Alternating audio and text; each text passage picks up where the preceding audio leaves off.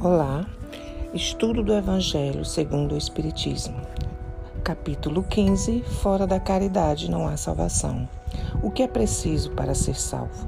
Parábola do bom samaritano, o maior mandamento, necessidade da caridade segundo São Paulo, fora da igreja não há salvação, fora da verdade não há salvação, instrução dos espíritos, fora da caridade não há salvação.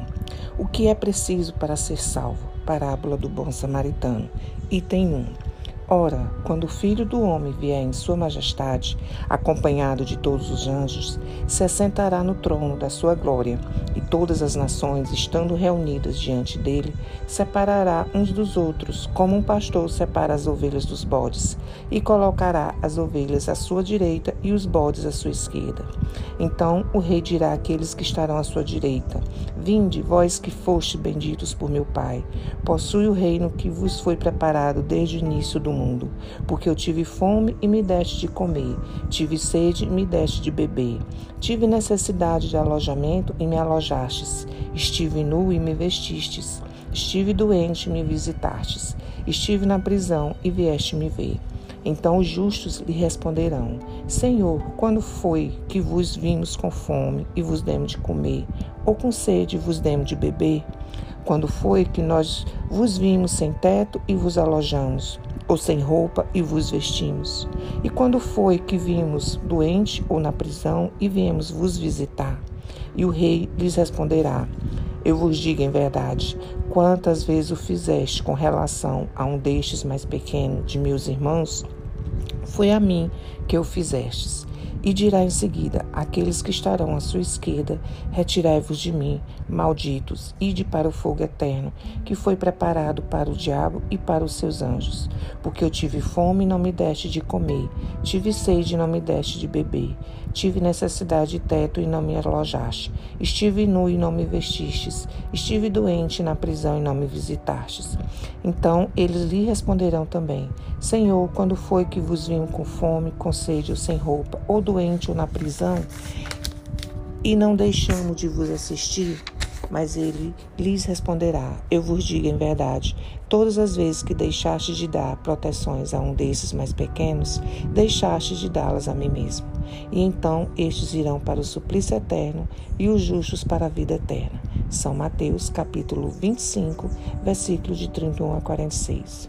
Item 2. Então o doutor da lei, tendo-se levantado, disse-lhe para o tentar: Mestre, o que é preciso para que eu faça para possuir a vida eterna? Jesus lhe respondeu: O que é que está escrito na lei? Que ledes nela? Ele lhe respondeu: Amareis o Senhor vosso Deus de todo o vosso coração, de toda a vossa alma, de todas as vossas forças, de todo o vosso espírito, e o vosso próximo como a vós mesmo. Jesus lhe disse: Respondestes muito bem, fazei isso e viverás. Mas esse homem, querendo parecer que era justo, disse a Jesus: E quem é o meu próximo? E Jesus, tomando a palavra, lhe disse: Um homem que descia de Jerusalém para Jericó caiu na mão de ladrões, que os despojaram, cobriram-no de ferida e se foram, deixando-o semi-morto. Aconteceu em seguida que um sacerdote descia pelo mesmo caminho e, tendo-o percebido, passou do outro lado. Um levita que veio também para o mesmo lugar, tendo-o considerado, passou ainda do outro lado. Mas um samaritano que viajava, chegando ao lugar onde estava esse homem, tendo-o visto, foi tocado de compaixão por ele. Aproximou-se, pois, dele, derramou óleo e vinho em suas feridas e as enfaixou. E, tendo-o colocado sobre o seu cavalo, conduziu-o a uma hospedaria e cuidou dele. No dia seguinte, tirou 2 moedas e as deu ao hospedeiro, dizendo: Tende bastante cuidado com este homem, e tudo o que dependestes a mais, eu vos restituirei no meu regresso. Qual desses 3 vos parece ter sido ao próximo daquele que caiu nas mãos dos ladrões? O doutor lhe respondeu: Aquele que exerceu a misericórdia para com ele. E depois disse-lhe Jesus: E fazei o mesmo. São Lucas, capítulo 10, versículos de 25 a 37. Item 3. Explicação segundo o Evangelho segundo o Espiritismo. Toda a moral de Jesus se resume na caridade e na humildade, quer dizer, nas 2 virtudes, contrárias ao egoísmo e ao orgulho. Em todos os seus ensinamentos, ele mostra essas virtudes, como sendo o caminho da felicidade eterna. Bem-aventurados, disse ele, os pobres de espírito, quer dizer, os humildes, porque deles é o reino dos céus. Bem-aventurados que têm puro coração. Bem-aventurados que são brandos e pacíficos. Bem-aventurados que são misericordiosos. Amai o vosso próximo como a vós mesmo. Fazei aos outros o que quereis que vos fizessem. Amai os vossos inimigos, perdoai as vossas ofensas, se quiseres ser perdoados. Fazei o bem sem ostentação, julgai a vós mesmo antes de julgar os outros. Humildade e caridade, eis o que não cessa de recomendar, e ele mesmo dá o exemplo. Orgulho e egoísmo, eis o que não cessa de combater, mas faz mais do que recomendar a caridade. Coloca claramente e em termos explícitos como a condição absoluta da felicidade futura. No quadro que Jesus deu do julgamento final, é preciso, como em muitas outras coisas, separar a figura e a alegoria. Há homens como aqueles a quem falava, ainda incapazes de compreenderem as coisas puramente espirituais, devia apresentar imagens materiais, surpreendentes e capazes de impressionar, para melhor ser aceito. Devia mesmo não se afastar muito das ideias vigentes, quanto à forma, reservando sempre para o futuro a verdadeira interpretação de suas palavras e pontos sobre os quais não podia se explicar claramente. Mas ao lado dessa parte acessória e figurada do quadro, há uma ideia dominante, a da felicidade, que espera o justo, e da infelicidade reservada ao mal. Nesse julgamento supremo, quais são os considerandos da sentença? Sobre o que dirige o inquérito? O juiz pergunta se cumpriu esta ou aquela formalidade, observou mais ou menos tal ou a tal prática exterior. Não, ele não inquire senão de uma coisa, a prática da caridade, e sentencia dizendo: vós que assististes vossos irmãos, passai à direita; vós que fostes duros para com eles, passai à esquerda. Ele se informa da ortodoxia da fé? Faz uma distinção entre aquele que crê de um modo e o que crê de outro? Não, porque Jesus coloca o samaritano, considerado herético, mas que tem um amor ao próximo, acima do ortodoxo, que falta com a caridade. Jesus não fez, pois, da caridade somente uma das condições de salvação, mas a única condição. Se houvesse outras a serem preenchidas, ele as teria mencionado. Se coloca a caridade no primeiro plano das virtudes, é porque ele encerra implicitamente todas as outras: a humildade, a doçura, a benevolência, a indulgência, a justiça, e porque é a negação absoluta do orgulho e do egoísmo.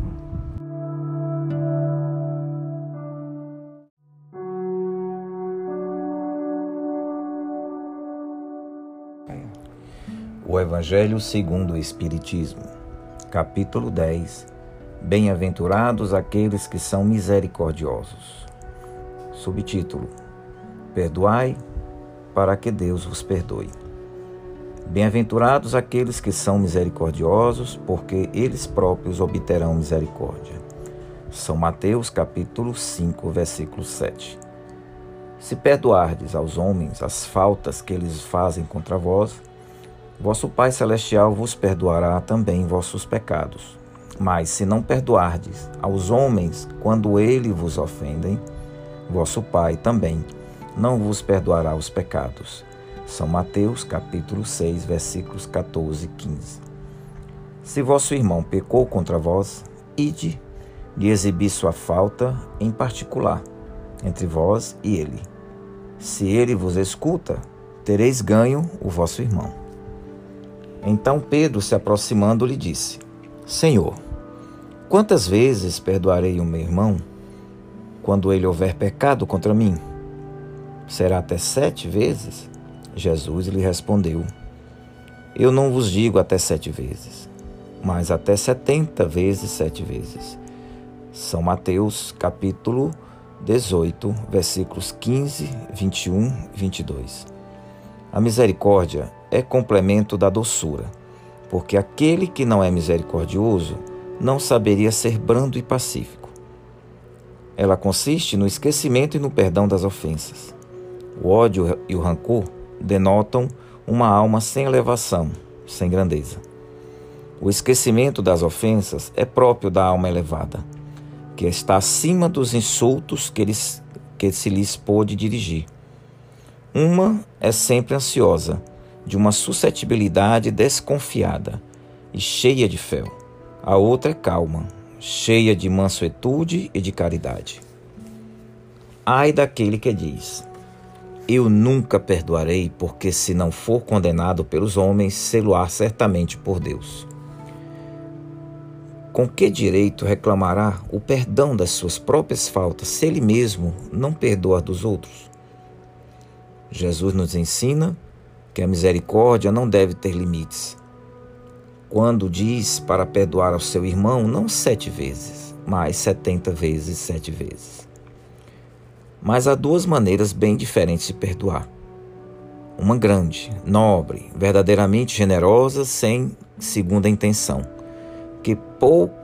que poupa com delicadeza o amor próprio e a suscetibilidade do adversário, tivesse mesmo este último toda a culpa. A segunda, pela qual o ofendido ou aquele que acredita ser, impõe ao outro condições humilhantes e faz sentir o peso de um perdão que irrita, em lugar de acalmar. Se estende a mão, não é com benevolência, mas com ostentação, a fim de poder dizer a todo mundo: vede quanto sou generoso. Em tais circunstâncias, é impossível que a reconciliação seja sincera de parte a parte. Não, nisso não há generosidade, mas um modo de satisfazer o orgulho. Em toda contenda, aquele que se mostre mais conciliador, que prove mais desinteresse, caridade e verdadeira grandeza da alma, conquistará sempre a simpatia das pessoas imparciais.